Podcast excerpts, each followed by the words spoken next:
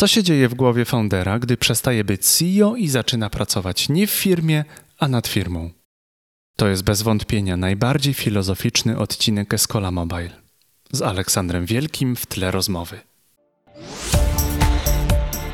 Escola Mobile. Biznes masz w kieszeni. Podobno founderzy już się napracowali i warto oddać zarządzanie nowemu CEO. I co potem? Nasz gość jest właśnie w tej sytuacji. Co się dzieje w głowie foundera? Jak oddać zarządzanie firmą, aby nie wracać do niej operacyjnie? To pytanie jest zasadne w momencie, gdy były CEO ma duży autorytet. Ta pozycja powoduje, że wiele osób w firmie pyta właściciela o zdanie, a to z kolei znowu wciąga go w zarządzanie. Nasz gość w swojej pracy wzoruje się na rzymskich legionach, rozgryzaniu systemów, a w tle wciąż przewija się historia Aleksandra Macedońskiego. W rozmowie pojawiają się tygrysy, legioniści, bursztyn i Azja. To wszystko jest połączone, bo praca nad firmą to robienie biznesu, pojedynki na historię, potyczki szamanów, ciągłe ćwiczenia. Zapraszamy do wysłuchania rozmowy z Franciszkiem Bazylim Georgijewem. Jeśli wciąż się zastanawiasz, o co chodzi z tym Aleksandrem Wielkim, znajdziesz odpowiedź w wersji wideo na naszej stronie escola.pl. Dzień dobry, dzień dobry, dzień dobry. To jest Escola Mobile Live. Ze mną jest nietuzinkowy gość, Franciszek Georgiew. Nie wiem, czy mogę po prostu powiedzieć Franciszek? Albo Franek, jak wolisz, jak cię jest bardziej naturalnie. Franka zaprosiłem tu bardzo nieprzypadkowo, bo Franek jest teraz w takim ważnym momencie swojego życia, który mnie bardzo zainspirował, czyli przestał być prezesem swojej własnej spółki. Jakie to jest uczucie? Wiesz co, bardzo dziwne. Taki, jeżeli traktujesz to jako small talk, to to jest jeden z największych dylematów teraz w moim życiu, więc mogę się rozkręcić, ale powiem ci, że no są skrajne emocje, bo z jednej strony czujesz, widzisz rzeczy, których wcześniej nie widziałeś momentalnie. Ja nie wiem, coś w tym jest, że to, co masz w stopce, definiuje trochę twój schemat myślenia. Chciałbym, żeby było inaczej, ale widzę to zarówno po ludziach w zespole, jak i po samym sobie, że, że tak to działa. Z drugiej strony, wiesz, jest ta przestrzeń na rozkminkę większa, i pojawiają, widzisz nowe nieefektywności, które trzeba zadresować, nowe rzeczy. Zatrzymam cię tu, czyli mówisz, że to, że zrzuciłeś z siebie trochę operacji, oznacza, że możesz trochę spojrzeć z lotu ptaka i z drugiej strony widzisz te rzeczy, które w sumie powinieneś widzieć, że sam źle robiłeś, bo to, to de facto ty Dokładnie. przed chwilą to robiłeś. Mhm.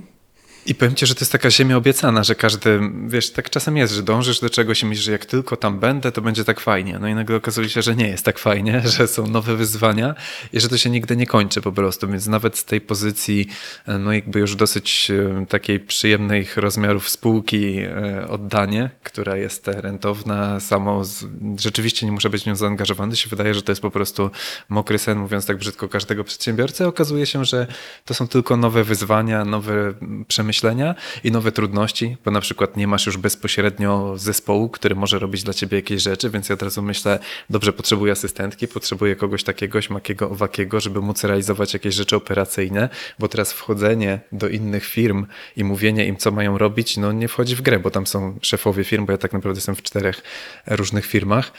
I tam są prezesi, prezeski tychże spółek i też nie mogę się tam wpieprzać, mówiąc brzydko, więc no to jest cały w ogóle zestaw nowych, nowych wyzwań, prawda?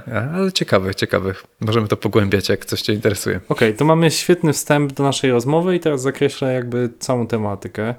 Chciałbym przede wszystkim, żebyś e, tak najpierw określę tematy, o których porozmawiamy, zapowiem, czyli chciałbym, żebyś trochę opowiedział e, słuchaczom Escola Mobile, bo mogą nie, nie, nie znać jeszcze albo znają tylko ze słyszenia, czym się e, zajmuje Twoja firma, ale bardziej zależy mi na tym, żebyś opowiedział tą drogę, którą pokonałeś, bo ja w ogóle widzę bardzo dużo związków między takich w kulturze, między Tigersami a Escolą. To spotkanie jest nieprzypadkowe.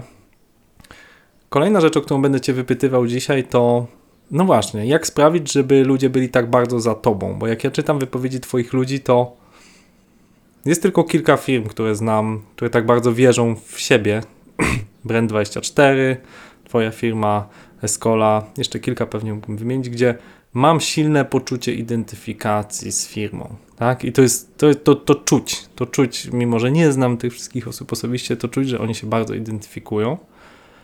Czyli właśnie bym chciał dużo porozmawiać z Tobą o wartościach, bo jednak i w Software House, i agencja Jest to takie, wydawałoby się, bardzo podobny biznes, bardzo powtarzalny niby, bardzo niby wszyscy dajemy to samo i właśnie ten, ten sekretny sos do pizzy to jest właśnie to. I na pewno będę chciał, żebyśmy właśnie stanęli za tym, co w tym etapie rozwoju, jeżeli stwierdzisz, że oddać stery, co cię blokuje i do czego to cię uwalnia. Także zacznijmy od początku, Jasne, fajne. czyli od tego właściwie skąd się wziął pomysł, czy ty pracowałeś w jakiej agencji, czy miałeś taki drive z kolei, że będę przedsiębiorcą i muszę coś wymyślić. Nie, absolutnie. Ja nie pochodzę ani z przedsiębiorczej rodziny. Nikt u mnie w firmie nie prowadził firmy innej niż freelance jako artysta. Mój ojciec, e, fotograf, portrecista z takimi klasycznymi e, aparatami z I wojny światowej. Tam chemia ma duże znaczenie i różne takie rzeczy. Więc nie ma żadnych tradycji przedsiębiorczych w rodzinie i ja po prostu poszedłem do pracy, w której trafiłem na sufit i jeszcze nie zidentyfikowałem w sobie, że wiele moich takich cech jest naturalnie liderskich. Raczej postrzegałem siebie jako introwertyka, jako osobę bardzo zamkniętą w sobie i taką skupioną na, na robieniu dobrych rzeczy, czyli taka może kotwica motywacyjna profesjonalizm, żeby jak najbardziej profesjonalnie robić rzeczy, osiągać jakieś tam sukcesy, case'y, wyniki dla klientów. I dopiero jak tam trafiłem na sufit, to zacząłem e, przeszedłem na swoje. Tej historii nie chcę tam w szczegółach opowiadać, bo to opowiadałem milion razy, więc jak mam jakichś wspólnych widzów, tylko w skrócie, ja założyłem to przez przypadek, bo podpisałem kontrakt z organizacją UFC e, na obsługę ich kanałów social media w Polsce, gdzie okazało się, że muszę wystawić fakturę i dlatego założyłem działalność. I, no i wiesz, i później robiłem trochę tych social mediowych rzeczy, takich digitalowych coraz szerzej i byłem skupiony na tym, żeby je robić i mimochodem powstawały jakieś, nazwijmy to, struktury. Najpierw z takich bardzo elastycznych, do stopniowo takich usztywniających się i dopiero gdzieś tak z pięć lat temu miałem taką eurekę, że ja docelowo nie chcę być marketerem, tylko przedsiębiorcą i poszedłem w to all in i w tym momencie to już jakby mm, jakkolwiek mam wiedzę o marketingu, cały czas pomagam w marketingowych, strategicznych projektach, wiem jak to działa, rozumiem to i wciąż mnie to fascynuje, to jednak ten biznes stawiam wyraźnie, wyraźnie e, wyżej. I tu może postawię kropkę i ty możesz czuć, czego twoja publika może chcieć, czy co ciebie interesuje. E, Ciekawi mnie to, skąd się wzięła ta eureka, bo mm, widzę bardzo dużą trudność balansowania między wiedzą ekspercką, a w którymś momencie zarządzania procesem. U mnie to było tak, że ja w ogóle jeszcze bardziej chyba przypadkowo założyłem Eskolę, bo zadzwonił do mnie Rafał Zaorski, teraz osoba dość znana, bo ostatnio tam wyspekulował dużo pieniążków i powiedział, że chciałby sprzedać tą Eskolę, bo w sumie chciałby się zająć spekulacją. No i ja to kupiłem chyba w dwa tygodnie od tego telefonu. I jak dobrałem wspólnika, którego spotkałem na imprezie, no to on nie wiedział, że są dwa systemy operacyjne, iOS i Android, więc jakby startowaliśmy z takiego poziomu, no i ja wyszedłem z założenia, że muszę się bardzo szybko nauczyć, mm, a że zawsze lubiłem się uczyć, to szybko to poszło, więc w dwa lata prowadziłem różne wykłady, takie bardzo merytoryczne, włą- włącznie z For Developers, żeby potem przestać to robić. I i odczuwam cały czas dysonans, że chciałbym wiedzieć więcej ekspercko, no ale przy tam 100 plus osobowej firmie nie jest możliwe znać się na wszystkim, więc chciałem zapytać, jak ty sobie radzisz z tym dylematem. Wiesz co, no mnie naturalnie ciągnie. Tak jak na poziomie świadomym, to ja nie mam tego, że chciałbym robić marketing, ale mimochodem, za każdym razem, jak pojawia się duży strategiczny projekt e, marketingowy, na przykład, nie wiem, branding nowej spółki, albo, no nie wiem, teraz muszę stworzyć jakąś taką spółkę, czapkę dla tych wszystkich, czyli zacząć budować coś w rodzaju jakiegoś holdingu, no to moje naturalne taki drive ciągnie mnie do tego, żeby zaprojektować z jakimś, e, czy naszym studiem graficznym, czy jakimś zewnętrznym, żeby było spojrzenie z zewnątrz, jakiś taki naczelny brand, opowiedzieć tą historię. W ogóle cały czas mnie ciągnie do storytellingu. Ja w ogóle uważam, że biznes to jest wojna na historię. To znaczy, wymieniłeś kilka firm, swoją, Brand24 i moją, które na przykład mają silne historie. Idzie za nimi, my jesteśmy takimi szamanami, którzy opowiadają tę historię i pilnują, żeby ona była prawdziwa. E, także to jest coś, na co zwracam szczególną, szczególną uwagę i ciężko mi się z tego wymiksować, ale dla mnie takim przełomowym momentem było zdecydowanie przeczytanie książki Scaling Up, która opowiada de facto o budowaniu dużej firmy i takich całych systemów i takich nawyków w firmie, które i Przyznam, że ta książka, ja zawsze lubiłem robić takie skomplikowane systemy, wgryzać się w nie, interesowałem się historią, czyli wgryzałem się w systemy, nie wiem, polityczne, jakieś schematy, jak jakieś wojsko działało, na przykład, nie wiem, rzymskie legiony, jakiś taki powtarzalny model operacyjny, to mnie na maksa jarało. I w tej książce zobaczyłem, że w biznesie można to realizować.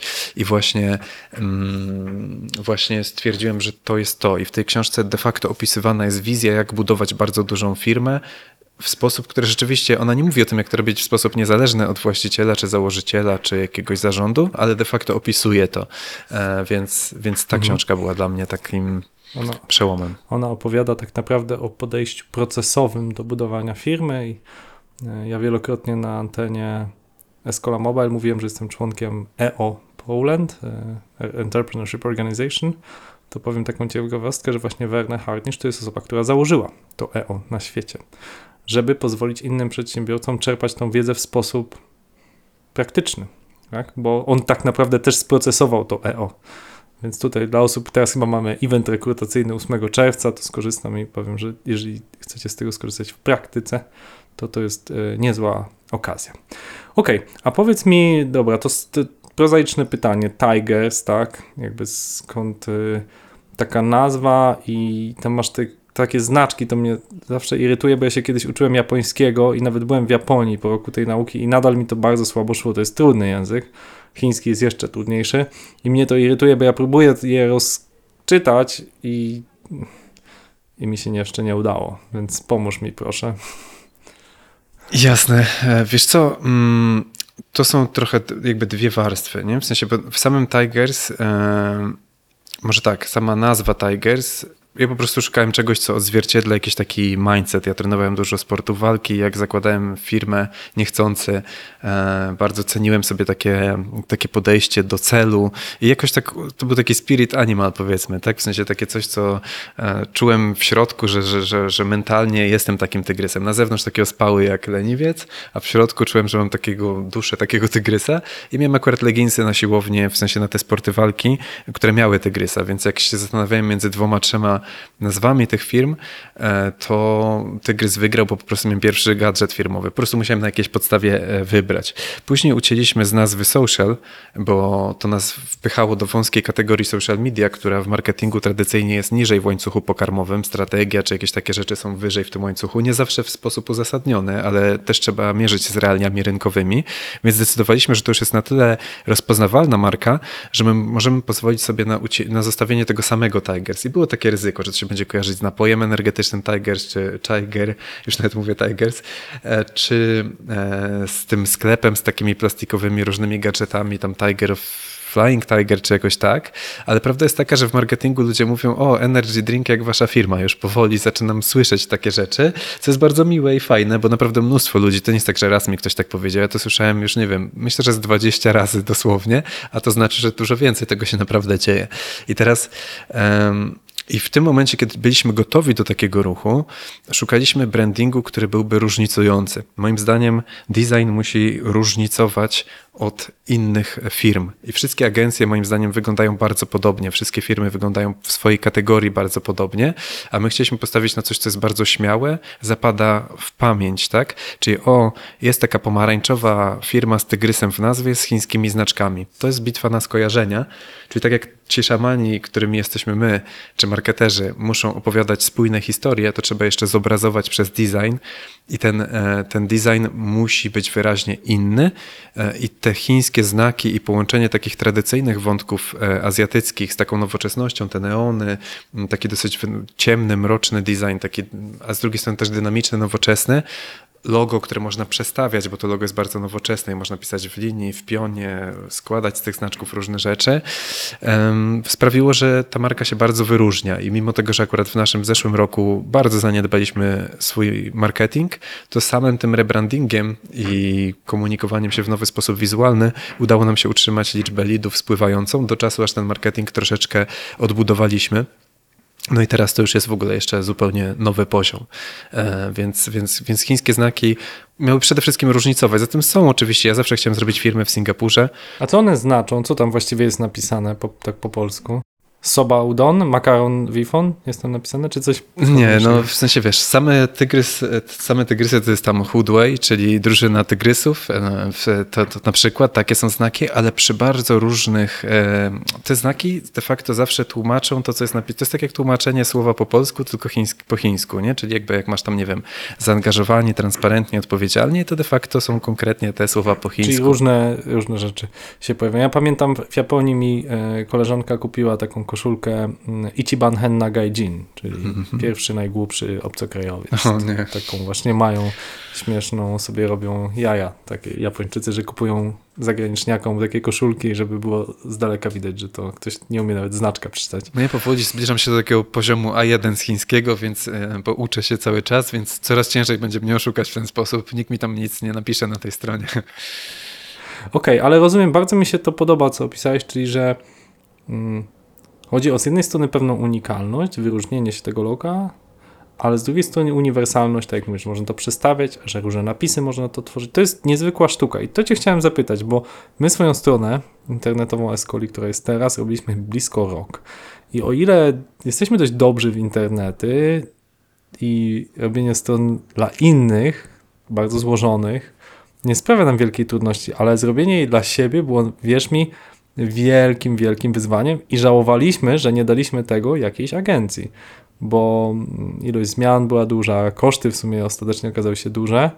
Jak to było u Was? Jak się robi coś dla siebie, rebranding? No mam dokładnie te same doświadczenia, a co do tego ja się w pełni zgadzam, że jest, mam dokładnie to samo e, doświadczenie. Ten proces trwał bardzo długo. My mimo tego, że zaangażowaliśmy zewnętrzne studio graficzne, mimo tego, że nasze studio robi dla bardzo dużych marek e, e, fajne, fajny design, bo robi to dla totalizatora sportowego, dla Ranmageddon robimy, więc jakby dla marek, które naprawdę mają wyśrubowane oczekiwania, no to mimo to chciałem postawić na zewnętrzne spojrzenie. E, Zatrudniliśmy studio komunikat z Poznania, które zresztą świetnie się spełniło e, w tym zadaniu. No Ale kurczę, zajęło nam to, no nie wiem, ten design nam zaczął, zajął z pół roku.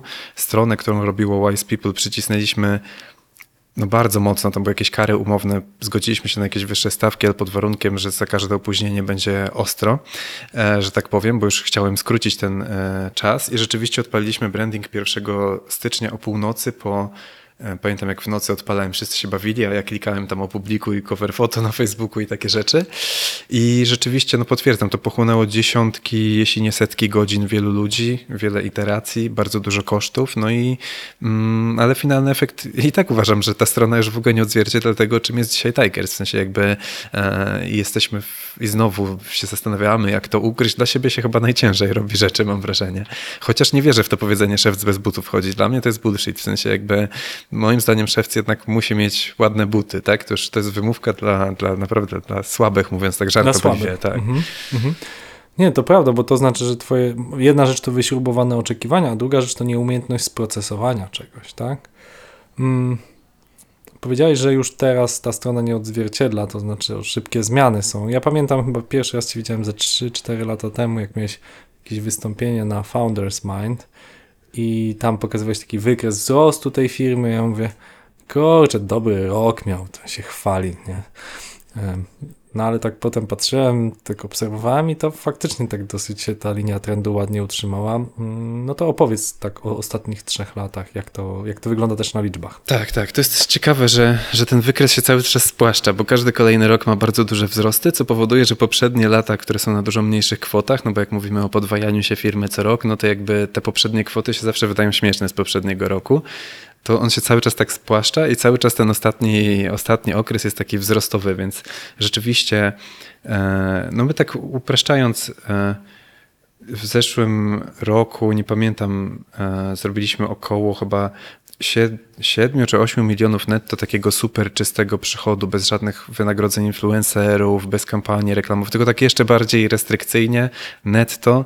Jakby ja strasznie nie lubię, bo przyłapałem bardzo dużo osób na podawaniu wyników, nawet niechcące, po prostu mam taki kalkulator biznesowy w głowie, na podawaniu wyników, które są przesadzone, przerysowane i, i nie zawsze uczciwe, więc to są tak już na maksa zaniżone wyniki.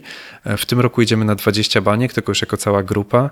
Jesteśmy powyżej celu teraz w, w maju. My bardzo mocno patrzymy plan, budżet, wykonanie i e, nie zdziwiłbym się, już teraz nie pamiętam, ale nie zdziwiłbym się, jakbyśmy już zrobili te 7 baniek z zeszłego roku teraz, bo idziemy naprawdę mocno.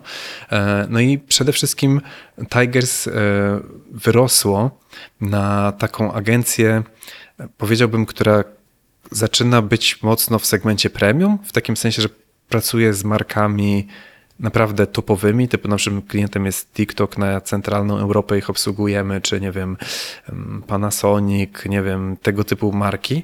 I to nie znaczy, że nie robimy innych marek, które są dynamicznie rosnące czy ciekawe, ale raczej jest takie pozycjonowanie, że no że to jest takie już wysokie pozycjonowanie. No i to tak, wiesz, aż mimo wszystko, że nie mam problemu z mówieniem dobrze o sobie, no to jednak mówienie, że jak chcesz mieć dobrze zrobione, to idziesz tam, no to to jest takie już trochę, ja wolę podawać liczby, tak, o liczby. Nasi klienci z tego segmentu, których obsługujemy wielokanałowo, oceniają nas 4,86 albo 4,84 na 5 z 80% wypełnionych ankiet, czyli jakby no to jest już skrajnie wysoka ocena od bardzo wymagających e, marek, więc, więc moim zdaniem to świadczy o jak, jakości tego, co robimy i o, s- o tym zespole, który też jest e, no, bardzo mocny. Są tacy trochę marketingowi komandosi, ale co ważne, dzięki procesom, kulturze, takim, takim rzeczom, to nie jest tak, że musisz być jakimś super bohaterem, żeby być w Tigers. Tu pracują normalni ludzie, tacy sami jak w innych firmach, tylko po prostu wsadzamy ich w trochę bardziej rozwojowe środowisko, trochę lepiej ułożone, trochę lepiej sprocesowane. Podkreślam trochę, bo nie trzeba być pięć razy lepszym od innych, żeby robić dobrze robotę. Jak się konsekwentnie robi 30% lepiej niż inni, przy jakimś, oczywiście mówię inni o jakimś normalnym standardzie, nie chodzi mi jakieś firmy, które, nie wiem, robią jakieś dziwne, słabe rzeczy, no to, mm, to to już jest w pełni wystarczające, żeby tak rosnąć. Tylko trzeba robić to konsekwentnie, to jest cholernie trudne. Mhm. Okej, to rozbijmy tą twoją wypowiedź na kilka podpytań. Okej. Po pierwsze, mówisz, że nie muszą być komandosi w momencie wyjścia, a mimo to są dobrze oceniani. To co dzieje się po drodze mm, od etapu rekrutacji, przez etap właśnie onboardingu, do etapu, kiedy osoba dostaje pierwszego klienta, że już jest dobrze oceniona? Co takiego się dzieje? Jasne. Mm, znaczy powiem Ci tak, proces rekrutacji na pewno jest czymś, co idzie nam bardzo dobrze, bo na przykład onboarding, mimo tego, że jest znośny, to jeszcze widzę wiele rzeczy do poprawy, dlatego też zaczęliśmy budować taką własną platformę do onboardingu w ramach e, Tigers, e, żeby spełniła nasze e, kryteria. To jest zresztą produkt, z którym pewnie będziemy wychodzić na rynek, bo jest po prostu dobry. E, i, ale sama rekrutacja, już mamy to całkiem nieźle w, sprocesowane. Nasza rekrutacja ma pięć etapów, ale to brzmi dużo groźniej niż w rzeczywistości wygląda, bo przez jeden z etapów rozumiemy przejrzenie CV, które wpadły, e, drugie to jakieś proste zadania, przepraszam, taki krótki rozmowa, krótka rozmowa telefoniczna, żeby potwierdzić, że ktoś rozumie na co aplikuje, że przeczytał widełki, że nie będzie potem nagle jakichś zaskoczeń, że ogłoszenie jest na ósemkę, a ktoś przychodzi i Tak, mówi na 12. Końcu, Na tak? końcu przyjdzie tak i Dokładnie, więc my chcemy, żeby oszczędzić czas. To jest zresztą myślenie procesowe, tak? Jeżeli chcemy uniknąć marnowania czasu w procesie dalej wielu osób, no to na wczesnym etapie musimy zidentyfikować rzeczy, które potem potencjalnie mogą nam ten czas zajmować. No i potem przychodzą dwie rozmowy w takich trzyosobowych komisjach i krótkie zadanie rekrutacyjne. I my w tych rozmowach sprawdzamy przede wszystkim e, spójność z wartościami, czyli jakby w 2000 bodajże 19 albo 18 roku zespół usiadł, zastanowił się, dobra, chyba całkiem fajnie nam idzie. Dzięki jakim postawom, dzięki jakim zachowaniom, które mamy w sobie, nie, że zmyślamy coś, tylko to, co mamy naprawdę, jakbyśmy mieli to ująć w czterech, pięciu, sześciu słowach to jakie to są hasła? W naszym przypadku to jest zaangażowanie, odpowiedzialność, dążenie do doskonałości operacyjnej, kultura wiedzy, rozwój i partnerstwo. Ich jest za dużo swoją drogą, musimy zmniejszyć. Sześć to uważam, jakbym dzisiaj to robił, to bym zrobił cztery max. Eee, ale okej, okay, w sensie są żywe, są prawdziwe. Na tej podstawie rekrutujemy, na tej podstawie oceniamy się w ramach procesu ocen rozwojowych. Dla niektórych to może brzmieć trochę korpo, e, ale prawda jest taka, że ciężko jest zbliżając się do 100 osób w firmie mieć e, usystematyzowany sposób dać ludziom feedback, jeżeli to się robi w chaotyczny sposób. To musi być specjalnie w okresie pewnego rozluźnienia, kiedy nie ma na przykład sezonu przetargowego, na przykład w branży digitalowej. Czy to musi być odgórnie, odgórnie sterowane i realizowane w, w, jakimś tam stałym rytmie. W każdym razie w tym procesie oceny rozwojowej, rekrutacji, nasi klienci również nas oceniają według tych wartości. Może nie pytamy ich wprost, czy jesteśmy partnerscy, ale zadajemy im takie pytania na skali od 1 do 6, które do 5, przepraszam, które sprawdzają zgodność z tymi wartościami. I nagle de facto na każdym kroku jesteśmy wzajemnie oceniani przez siebie, klientów w rekrutacji, przy, w, w dawaniu sobie pozytywnego, negatywnego feedbacku przez pryzmat tego, jaką organizacją ma być Tigers i staramy się przyciągać takich ludzi, którzy dobrze się czują w takiej organizacji. No i to jest jakby, to jest zaszyte na w każdej możliwej płaszczyźnie, staramy się to zaszyć, bo widzę, że w rosnącej organizacji utrzymanie tej kultury jest kluczem do tego, żeby ta firma była duża i nadal zachowywała ten fajny standard i przyjemność z pracy tutaj. Czy Twoim zdaniem jest możliwe zachowanie kultury organizacyjnej w 500-osobowej firmie? No jeszcze nie wiem, więc wiesz, ja bym powiedział, że tak. Tak, ale hipotetycznie. Mhm. Czuję, że jest to możliwe, ale zdaję sobie sprawę, że to jest inna firma. W takim sensie ja wiem, że 20-osobowa firma, nawet jeżeli ma identyczną wartości, to i tak będzie inna firma niż 50-osobowa firma o tych samych wartościach.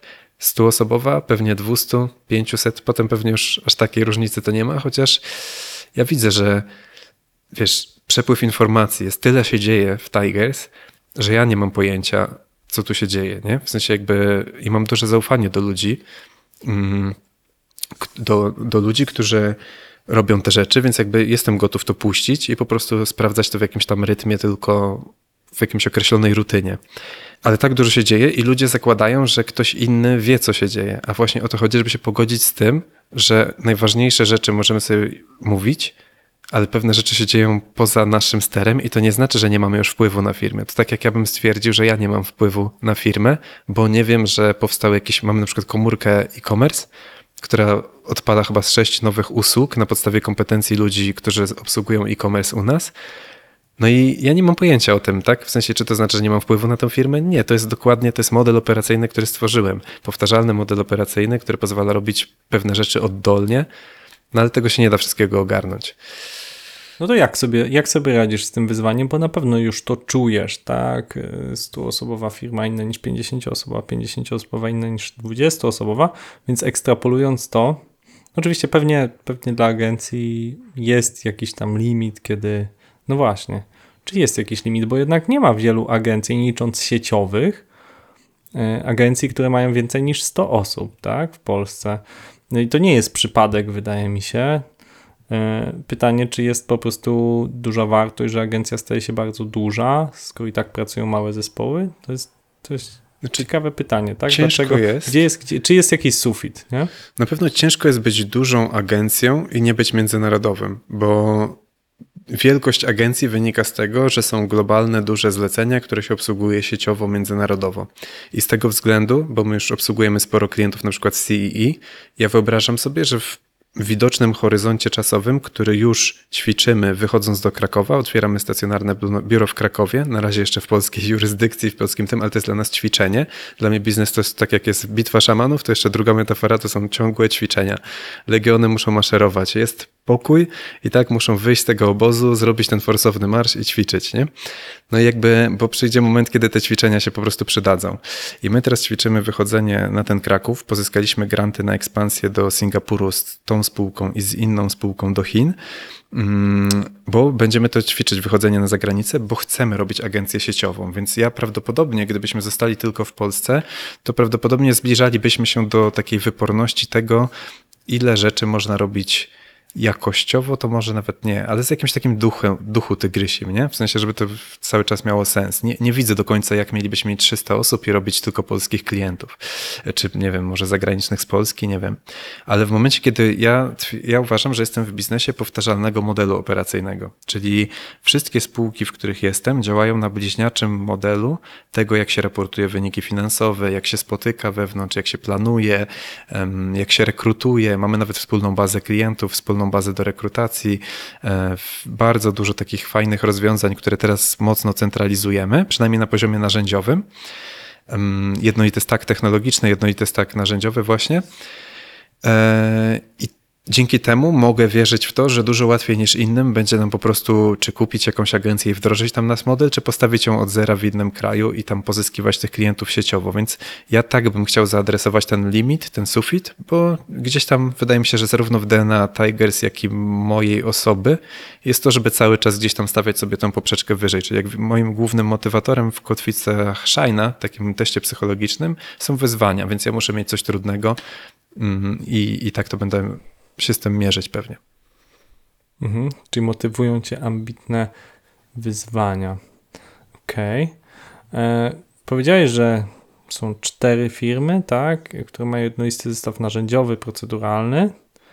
Yy, opisz je, dlaczego rozmieniłeś jedną firmę na cztery. Bo to nie pierwszy taki manewr, jaki słyszę już w tej skali firmy. Nie wiem, Szymon Negacz teraz Mhm. swoją firmę też rozmienił. Dlaczego się to robi? Wiesz co? mm, To tak trochę. Chciałbym powiedzieć, że to był jakiś super plan, ale w pewnym momencie zrobiliśmy ten branding chiński, nie? I nasze tłumaczenia na tę stronę robiła fajna agencja, trochę tłumaczeniowa, trochę taka doradcza, e, która nam robiła te tłumaczenia. I mieli bardzo wysoki standard obsługi klienta. I ja mówię, słuchajcie, może nie teraz, ale my chcemy wychodzić za granicę. Nie da się robić globalnego holdingu, który jest moim jakimś takim zuchwałym celem. Bardzo wierzę, że ten zuchwały cel powinien ciągnąć inne działania. No nie da się robić globalnego holdingu bez Chin, więc może kiedyś coś byśmy razem zrobili. No i tak jakoś nie planowałem tego robić wtedy, ale dobrze nam się z Wojtkiem Jaworskim rozmawiało i stwierdziliśmy, że odpalimy takiego klona Tigers tylko na chińskie kanały social media. I to się nazywa Huciao, czyli bursztynowy most, aczkolwiek brzmi tak samo po chińsku jak tygrysi most, więc to jest taka fajna gra słów, bo tygrys to wiadomo, a bursztyn się bardzo kojarzy w Chinach z Polską. E, No i chcemy przeprowadzać te firmy e, po tym digitalowym jedwabnym szlaku, powiedziałbym, czyli wprowadzać je na tamte rynki albo ściągać z tamtych rynków tutaj. E, Tutaj muszę powiedzieć, że pracujemy z dużymi markami. To też jedna z takich odkryć, tylko jednym zdaniem, bo ciężko mi jest nie dzielić się jakimś takim strategicznym insightem, bo to po prostu jara, że na przykład tutaj zauważyliśmy, że żeby uzyskać product market fit, zamiast obiecywać wprowadzanie na rynek chiński, co jest cholernie trudne i te firmy nie mają tego zabudżetowanego, więc procesy decyzyjne się przedłużają, nagle zobaczyliśmy, że dużo większa wartość jest we wchodzeniu do firm, które już tam są, na przykład z taką usługą jak Interim Marketing Manager, czy po prostu optymalizacja działań chińskich partnerów, którzy często no, może powiem, bo no nie są zbyt uczciwi czy transparentni w tym, jak obsługują te kanały social media czy digitalowe w Chinach. Więc to jest jedna spółka. Druga spółka to jest Automation House, który otworzyłem z Grześkiem Rogiem i Adamem Gospodarczykiem. E, No i tutaj mówimy o niskokodowej automatyzacji procesów przedsiębiorstw, przedsiębiorstwach. I teraz, jak ja mówię, że jestem w modelu powtarzalnego, modelu operacyjnego, w sensie w biznesie takim, to dzięki Huciao ćwiczymy sobie wychodzenie na zagranicę na najtrudniejszym możliwym rynku, zupełnie innym. Dzięki Automation House'owi modernizujemy stack technologiczny całej grupy, a przy okazji świadczymy te same usługi, w które wierzymy klientom. Więc automatyzujemy, nie wiem, ob- obieg dokumentów w firmie, nie wiem, tworzenie umów, e, jakieś procesy, umawianie spotkań HR-owych, praktycznie wszystko da się zautomatyzować. E, My w tej chwili e, bardzo się w to bawimy. A ostatnia spółka to jest to, co wspominałem, że z racji tego, że firma szybko rośnie, a zaraz dochodzą do tego inne firmy, właśnie te pozostałe dwie, które też, też rosną, to potrzebujemy dobrego onboardingu, więc zrobiliśmy taką platformę, więc stwierdziliśmy, że skoro mamy już produkt IT, to może warto było go sprzedawać. No i tutaj z Piotrem Mikrutem, który ma bardzo duże doświadczenie w sprzedaży produktów IT, po prostu mając takiego CEO, który ma takie głęboko sprzedażowe korzenie, no chcemy na tym po prostu też zarabiać i robić jeszcze większą masę, żeby być może wejść w jakieś kolejne przedsięwzięcia. Zobaczymy. Ale do końca tego roku z, zawężam się do tych czterech. To są wydzielone spółki, czy to działa jakby w ramach jednej spółki formalnie? Wiesz co, w tej chwili jeszcze część jest na Tigers e, robiona. E, będziemy to wydzielać, jak tylko będziemy mieli wewnętrzną księgowość, czyli teraz, bo w środę, w tę środę, czyli, bo nagrywamy to w sensie teraz na żywo, tak, ale jak ktoś to zobaczy za miesiąc, no to, to już będziemy mieli tę wewnętrzną księgowość i po prostu nie chcieliśmy odpalać, mimo tego, że mamy fajną zewnętrzną księgowość, nie chcieliśmy odpalać e, podmiotów do obsługi, tylko od razu otworzyć księgi z nową księgowością się tutaj z racji dużego zaufania między mną a przyszłymi wspólnikami działamy na jakichś term sheetach, że będzie tak i po prostu robimy, a jak już przyjdzie do sformalizowania, to sformalizujemy. Ale być może ktoś już będzie to słuchać w, w lipcu, to już w KRS-ie będzie widzieć mnie w czterech spółkach, więc cholera wie. Okej. Ym, Czyli jak opowiadasz to, to tak trochę brzmi, że ty trochę musiałeś się wyłączyć z bycia prezesem takim operacyjnym Tigers, ponieważ po prostu masz zacząłeś venture building, tak? To znaczy zacząłeś odpalać projekty, co więcej projekty w partnerstwach, tak? Czyli tu czułeś, że tu masz synergię z danym klientem, z danym partnerem, z kimś innym i że wspólnie możecie dużo więcej. Tak, myślę, że to jest w ogóle taki klucz, że chcę wzmacniać wszystkie podmioty, w których jestem, więc jeżeli pojawi się piąty jakiś kiedyś, w przyszłym roku na przykład, to wierzę, że to będzie ktoś, kto wzmocni wszystkie pozostałe cztery, bo niestety mam tendencję do defokusu i łapania kolejnych em, szans. Em, znaczy, można tak krytycznie patrzeć na siebie i tak jej odrzucam miliard szans, tak? Ale i tak jakaś tam za jakiś czas mnie skusi.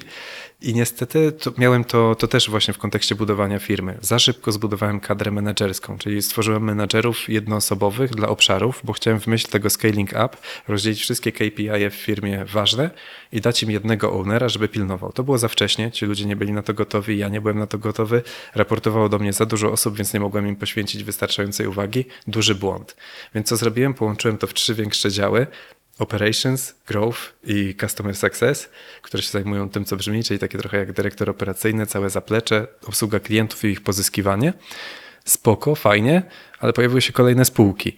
No tak się pojawiły kolejne spółki, to bycie jednocześnie w roli Head of Growth, czyli dyrektora, CEO w Tigers i lidera holdingu, to przyznam szczerze, że miałem takie momenty, że myślałem, że sobie w łeb strzelę. W sensie na zasadzie, no może hiperbola, tak? Ale jakby doceniam życie, jakby jest spoko, ale ileś miesięcy, naprawdę, ja lubię ciężko pracować, ale lubię, jak to jest moja decyzja. A w momencie, kiedy musiałem ciężko, tak samo ciężko pracować, ale dlatego, bo musiałem i czułem tę presję, że ten zespół oczekuje tego, ta firma oczekuje tego, to było wycieńczające.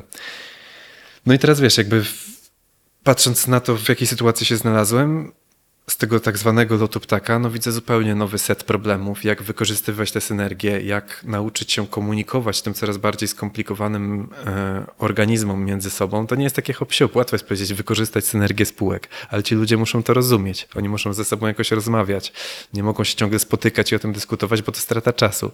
I teraz jak to zrobić? No i to są takie też rozkminy, ale udaje się, no udaje się. Po dwóch tygodniach już mam całą solidną pulę pierwszych wniosków. Okej, to, to chciałbym, żebyś się nimi podzielił. Jakby operacyjnie. Jasne. Czego się nauczyłeś? Dzięki temu to się nazywa chyba zoom out, tak? Czy jakby wyszedłeś ze swojej pozycji, zrobiłeś kilka kroków wstecz, popatrzyłeś, o, ten dawny Franek mógłby robić to i to lepiej. I teraz ty możesz przyjść do aktualnego, aktualnej prezeski i powiedzieć, o, to, to bym sugerował zrobić lepiej. I druga rzecz, jak to zrobić z klasą, bo to jest wielkie wyzwanie. Ja tu miałem kilku prezesów, którzy mieli jakby trochę taki konflikt z founderami, może wyzwaniem, że z drugiej strony ty masz ogromny autorytet i jeżeli ty powiesz, że sugerowałbym coś tam, to to jest prawie, że jak dyspozycja. Bo ty to zbudowałeś, bo mm, jesteś większościowym udziałowcem i jak miałem tutaj Marcina Łaskowskiego, który jest CEO Divante, e, miałem tutaj CEO NetGuru, no to oni mówili tak trochę między wierszami, że to jest zawsze wyzwanie, żeby ten founder za bardzo nie ingerował w ich decyzje. Nawet jeżeli nie są 100% pewni, to żeby ktoś im pozwolił jednak decydować. Więc jak ty rozgrywasz to ze swojego fotela? Wiesz co, ja mam coś takiego, że ja mam taką tendencję, taką manię, żeby właśnie się nie wtrącać i wymagam bardzo dużej samodzielności, a jednocześnie, mm, więc poza tym, jak patrzę na Karolinę Kawską, naszą CEO Tigers, e, to jej się nie da powiedzieć zrób tak i że ona będzie się słuchać. To nie, to tak nie działa. W sensie to jest bardzo samodzielna osoba, która ma niesamowity set skill, jeśli chodzi o egzekucję i szczerze ja czasem czuję, że bardziej bym jej przeszkadzał niż pomagał. Więc e, ja myślę, że mm, to, co ja widzę, aczkolwiek nie mogę powiedzieć, że ktoś inny tego nie widzi, bo myślę, że jak podzielę się tym wnioskiem z Karoliną, bo jeszcze się nie podzieliłem tak bardzo powierzchownie na razie, że kluczowe jest budowanie middle managementu. Ja tam... Czekaj, prościej, prościej, prościej, bo już cała mi się rysuje wielka ta. Zacznijmy od tego, że w 2019 roku miałem taką eurekę, że musimy budować middle management, bo będziemy rosnąć.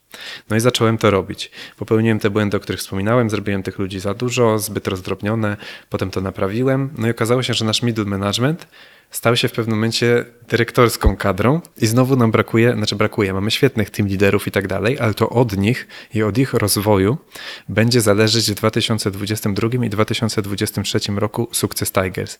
Więc jakbym wskazać, co jest najważniejsze, to ci ludzie muszą inspirować swoje zespoły, muszą przekazywać informacje, budować poczucie bezpieczeństwa i stabilności, że kiedy ja wychodzę i w podcastach mówię o podbijaniu świata, a ci ludzie w ogóle nie mają pojęcia o czym mówię, bo to, znaczy mają, no bo się, mamy bardzo dużą transparentność, rozmawiamy o tym biznesowo, są bardzo świadomi biznesowo ludzie, ale ja sam czasem nie wiem o czym mówię, więc jakby to jest jakaś bardzo miękka wizja. I teraz ktoś musi to skaskadować, a nawet nie skaskadować, po prostu wytłumaczyć, że jesteśmy tutaj, robimy to. I to jest ta rola middle managementu, w które naprawdę dużo inwestujemy, bo mają tam s, takie spotkania, takie nazwijmy to coachingowo-psychologiczne trochę, żeby ich budować w tych rolach, żeby się uczyli radzić z różnymi wyzwaniami takimi szefowskimi, jakieś szkolenia i tak dalej, dużo tego, dużo tego jest.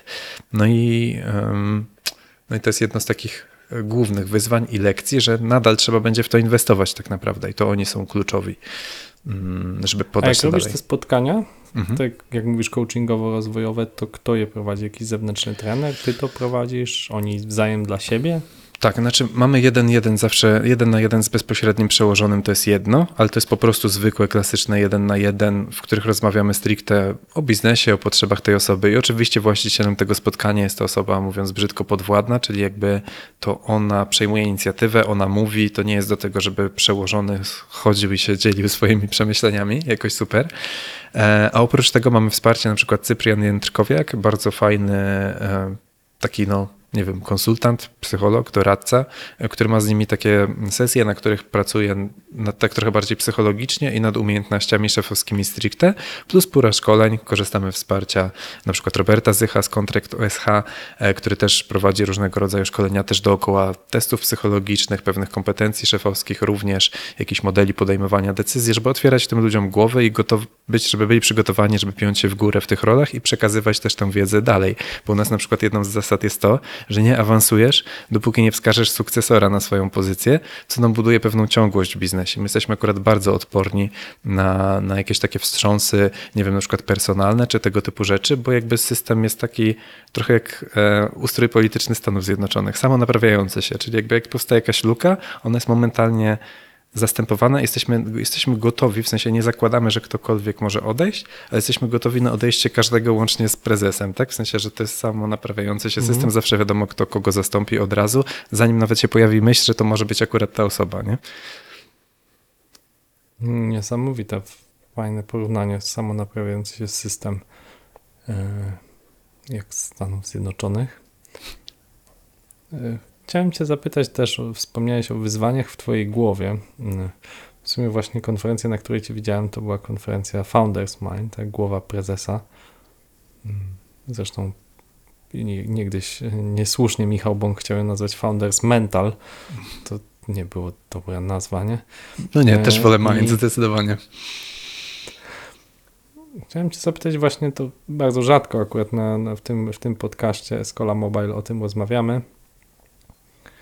O wyzwaniach w Twojej głowie, które takich kluczowych, które musiały się wydarzyć, o takich przełomowych momentach, które wpłynęły na Twoją decyzję. Jakbyś miał wymienić takie dwa czy trzy przełomowe momenty, to co by to było? Hmm. Hmm, hmm, hmm, hmm. No myślę, że znaczy zależy, tak? W sensie na pewno kluczowy był taki moment, kiedy bardzo dużo szkoliłem i występowałem po to, żeby zarobić na ten middle management, na który spółka jeszcze nie było stać. Nawet nie była spółka jeszcze wtedy, tylko jednoosobowa działalność gospodarcza. I to mnie zmuszało do takiego przekraczania swoich gdzieś tam granic, jeśli chodzi o wytrzymałość fizyczną po prostu. E, No bo występowanie na przykład 3-4 razy w tygodniu, a wieczorami i w weekendy zarządzanie firmą, no czy to było jakieś odpowiedzialne i mądre, to bym polemizował, ale no finalnie jakiś tam swój efekt, to nie było na pewno efektywne, bo jakby dało się dużo sprytniej na to zarobić, no ale okej, trzeba było wyciągnąć swoje lekcje. Na pewno takim momentem było, kiedy w pracy rotacyjnej rozdzieliły nam się zespoły social media i performance. To był y, straszny moment, kiedy powstały dwie firmy w firmie, gdzie osobowości menedżerów wpływały na zespoły, były skrajnie różne, więc mieliśmy dwie różne firmy w Tigers, nie? I w momencie, gdy łączyliśmy ten zespół w całość, to była katastrofa. Straciliśmy bardzo dużo ludzi, nie każdy się odnajdywał w tej drugiej kulturze, co pokazuje, jak ważna jest ta kultura spójna, organizacyjna. E, Więc, więc na, to, na to, żeby utrzymać ten powtarzalny model i, i to, to, to jest, e, to jest me, mega ważne i, i to jest pewien taki zasób, który trzeba pielęgnować po prostu i, i, i upewnić się, że cała firma działa według tych samych standardów, bo wystarczy, że w jednym zespole ci się zacznie to sypać. Na przykład, nie wiem, w administracji, nie wiem, zatrudnisz, nie wiem, dajmy na to jakieś biurokratów, a w firmie jest antybiurokracja, no to, to będzie po prostu coraz bardziej się zderzać ze sobą i albo powstanie firma w firmie, albo, albo jeżeli godzisz się na jakiś niski standard, to wyznaczasz nowy standard. To jest takie powiedzenie, które bardzo lubię. No i tu też jest, jest, jest takie ryzyko. A trzecie, no myślę, że teraz ten moment sukcesji jest taki bardzo przełomowy.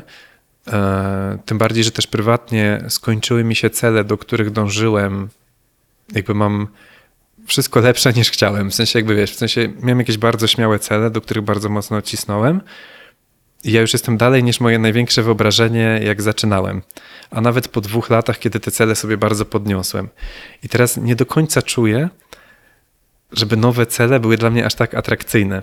Że z jednej strony to nie A jest czy, tak... to jest, czy to, co mówisz, to jest ym, pewien rodzaj wypalenia, czy to chodzi właśnie o to, że ty, jak wspomniałeś, ze względu na ten test osobowości, ty musisz mieć te tak zwane bhagi, czyli że takie cele po prostu, że ktoś mówi, nie no dobra, zwariował. Tak jak ja słuchałem ciebie wtedy trzy lata temu, ty pokazałeś jakieś tam wzrosty firmy, mówię, no fajnie, chwali się, ale tam nie przesadzajmy, tak? No tak, tym bardziej, że były małe Nie. liczby jeszcze wtedy, nie? To tylko wykres fajnie wyglądał. I, i, no i, i tak właśnie z czego to wynika? Czy to już jest jakby takie. Spotkałem ostatnio z kolei chyba twojej konkurencji też była tranzycja w Maxroju e, prezesa i on powiedział, że no tam founderzy już się napracowali. Bardzo mi się to spodobało to stwierdzenie, czyli to wskazywało też na zrozumienie, tak, że ten nowy prezes rozumie ci już się napracowali. Czy to już jest tak, że ty czujesz, że już się napracowałeś i że to już miało charakter powtarzalny, nudny de facto, czy po prostu to raczej chodzi o szukanie nowego wyzwania? Wiesz co, chciałbym wiedzieć, to jest mój bieżący problem, więc gdybym wiedział, to już bym tu siedział taki super szczęśliwy i miałbym to rozkminione. Mam kilka hipotez, jakby z jednej strony albo, bo tak, budowanie międzynarodowego holdingu, jakkolwiek śmia, śmiało, w śmiały sposób to nie, nie wybrzmiewa, to, to jest to, co naprawdę chciałbym robić. E, Ale to wymaga od groma kapitału, od groma znowu ciężkiej pracy i zupełnie nowych rozkmin. Chyba nie ma żadnego holdingu, marketing, takiej agencji o polskich korzeniach, która stała się międzynarodową. No nie wiem, chyba Nie znam, K2 nie jest kojarzę. najbliżej, nie wiem kto jest taki, no ale K2 to już jest taki kombine trochę, tam jest i software house, tam jest i agencja, i media, i wszystko, no ale to chyba nigdy bliżej od K2 nie jest. No, no właśnie też nie wiem, jaki jest ich zasięg jakby między... Ja tak bardzo mało, powiem szczerze, Mhm. patrzę na konkurencję, ani tę starą, ani nową, Mhm. bo jakoś nigdy mnie to specjalnie nie interesowało, być może błąd, ale, w, ale, ale mam takie coś, że... Mm, że, że po prostu no, chciałbym to robić, ale być może jeszcze nie, nie wiem, jak to się robi, no bo nikt mnie tego nie nauczył. Tak jak mówię, nie jestem z przedsiębiorczej rodziny, więc jakbym zapytał mamę, jak budować międzynarodowy holding, to raczej za dużo by mi nie podpowiedziała. Powiedziała mi, dobrze, synku, trzymam za ciebie kciuki, co zresztą mówi. Em, więc, e, więc może jeszcze nie wiem, jak to ugryźć i stąd się czuję taki trochę zagubiony w tym wszystkim. A może nie wiem, może w tym wszystkim zastanawiam się, gdzie w tym wszystkim jestem ja. No bo okej, zbuduję nawet, załóżmy, że się uda, zbuduję ten międzynarodowy holding, ale w tym wszystkim, gdzie jestem ja, jakieś moje pla- plany, nie wiem, prywatne. I przyznam szczerze, że trochę mnie martwi, że czasem siadam i mam rozpisaną taką, kiedy się tym dzieliłem na jakimś wystąpieniu, że podzieliłem sobie życie na 12 obszarów, zastanowiłem się, co chciałbym osiągnąć w tych obszarach, wszystko przez pryzmat osiągania zawsze, no ale no jest to jakieś już balansujące, no mówisz o rodzinie, o zdrowiu, o takich rzeczach. I szczerze zauważyłem, że im bardziej ekstremalne cele chcesz osiągnąć w jednej kategorii, tym mniej pozostaje na pozostałe. Ja na przykład no, sobie ćwiczę, ale już nie chcę biegać żadnego Ironmana. Jestem zadowolony z tym, że sobie chodzę parę razy w tygodniu na siłownię. I nie czuję potrzeby, że muszę być olimpijskim sportowcem, co jest niemożliwe już prawdopodobnie w tym wieku. No ale to tak cię uświadamia, że kurczę, czyli to jest ten holding, to jest to? To jest, to jest ten mój dorobek? W sensie, wiesz, jakby coraz ciężej skręcić też, jak jesteś coraz starszy, nie? Z tej drogi, którą się obrało. To oczywiście też jest jakieś ramowanie. Na pewno się da. Tylko pytanie, czy go chcę. I tak dalej, i tak dalej. To jest taka niekończąca się gonitwa myśli w mojej głowie, która mniej więcej tak brzmi. To jest, to jest niesamowite, bo to jest pytanie w sumie trochę o to, jaką schedę po sobie zostawiasz, tak? Jeżeli to robisz, no to dobrze, możesz to robić dla pieniędzy, dla spełnienia jakichś ambicji, ale mówisz, że ambicje są już zaspokojone, bo osiągnąłeś w sumie dużo więcej niż sobie bardzo optymistycznie założyłeś. Więc w tym momencie to jest pytanie, ok, to jaka jest scheda, coś co zostawiam i bardzo fajnie Rafał Załowski ostatnio powiedział, że no bardzo bogaci ludzie rzadko się zapisali w historii. Zdarza się, ale to nieczęsto. Natomiast ktoś, kto tam umarł jako biedak z obciętym uchem, ale namalował dużo ciekawych obrazów, są zapamiętani i o nich uczą w szkołach. Nie? To jest taki, taki paradoks, który że podejmują przedsiębiorcy, tak? Zaczynają budować jakieś rakiety, zaczynają jakieś projekty kolonizacji Marsa, bo wiedzą, że to, że mają pieniądze, dużo, pieniędzy dużo, nie ma żadnego znaczenia jeżeli chodzi o jakoś, jak zostaną zapamiętani. Ja myślę, że to jest e, cenne, chociaż ja nie, nie jestem przekonany, że walczę o pozostawienie czegoś po sobie. Nigdy nie myślałem w tych kategoriach. Co więcej, ten obraz, który za mną wisi, czyli mozaika z Aleksandrem Wielkim z Pompejów, to jest często bardzo łatwo jest to tak zaklasyfikować, że, że to jest bo tak powierzchownie możemy spojrzeć, ok, dobra, czy gościu się identyfikuje z jakimś wielkim wodzem, pewnie ma ego wywalone, chce budować międzynarodowe imperium, to co miał sobie powiesić, tak? Kubusia Puchatka? No oczywiście nie. Ale chodzi o to, że w ogóle nie o to chodzi. Na przykład Aleksander Wielki, dlaczego mnie inspiruje? Bo moim zdaniem on był dokładnie tym samym kontinuum myśli, w którym ja teraz jestem, bo jak się prześledzi jego historię, to tak, jakby on prawdopodobnie nie zabił swojego ojca, to ten ojciec by zabił jego. Jakby nie poszedł podbijać Persję, to prawdopodobnie Persowie skończyliby wojnę domową i przyszliby po niego. Jakby tam nad granikiem nie zaszarżował na, na te pozycje Persów, które były ufortyfikowane, to skończyłyby mu się pieniądze i armia by wróciła do domu, więc musiał zrobić taki ruch all-in. I mi się wydaje, że prowadzenie firmy jest bardzo podobne, że jakby nie możesz przestać, bo to cię zniszczy po prostu. W sensie jakby budowałem coś 7 lat i teraz nie mogę powiedzieć, dobra, Karolina ogarnie to Tigers, znaczy w sumie wierzę jej, żeby dała radę, ale w sensie no, muszę cały czas patrzeć, czy to, co wzniosło mnie na pewien poziom dostępu do jakiegoś rozwoju osobistego, bo to mnie bardzo motywuje, że mogę się rozwijać, robiąc bardzo ambitne coraz bardziej skomplikowane międzynarodowe projekty, no to jeżeli ktoś mi podetnie nogi w postaci Tigers czy innych rzeczy, z których czerpię, nie wiem, dochody na przykład, no to będzie przerąbane, więc ja muszę myśleć dalej. A co więcej, uważam, że biznes jak się nie rozwija, to umiera. W sensie pojawia się nowy, modny konkurent, który ci zabiera to, co wypracowałeś. Mhm. Dokładnie. I to jest równia pochyła. Jak nie utrzymujesz tego wykrostu wzrostowego, który tak leci, to nie, to nie możesz powiedzieć, a to rośnijmy sobie tak, w sensie równo dla tych, co słuchają.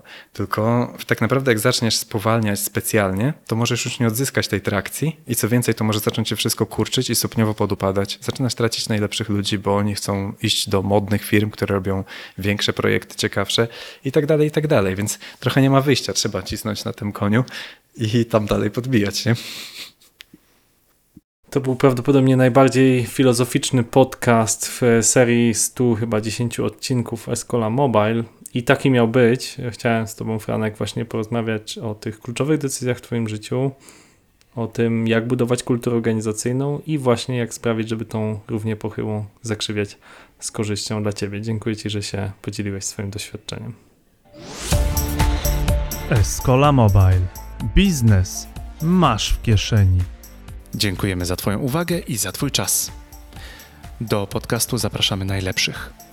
Zadajemy im pytania, to wszystko nagrywamy i wypuszczamy dalej w postaci wideo na YouTube, bloga na naszej stronie escola.pl, no i podcastu, który właśnie teraz słuchasz.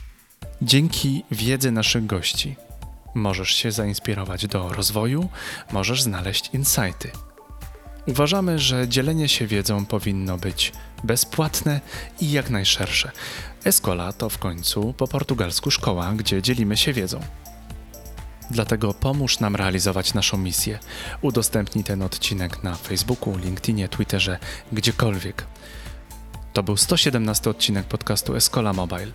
Rozmawialiśmy z Franciszkiem Bazylim Georgijewem o ekspansji na Azję, tygrysach, bursztynie, Aleksandrze Wielkim, ciągłych ćwiczeniach i bitwie szamanów. Do usłyszenia.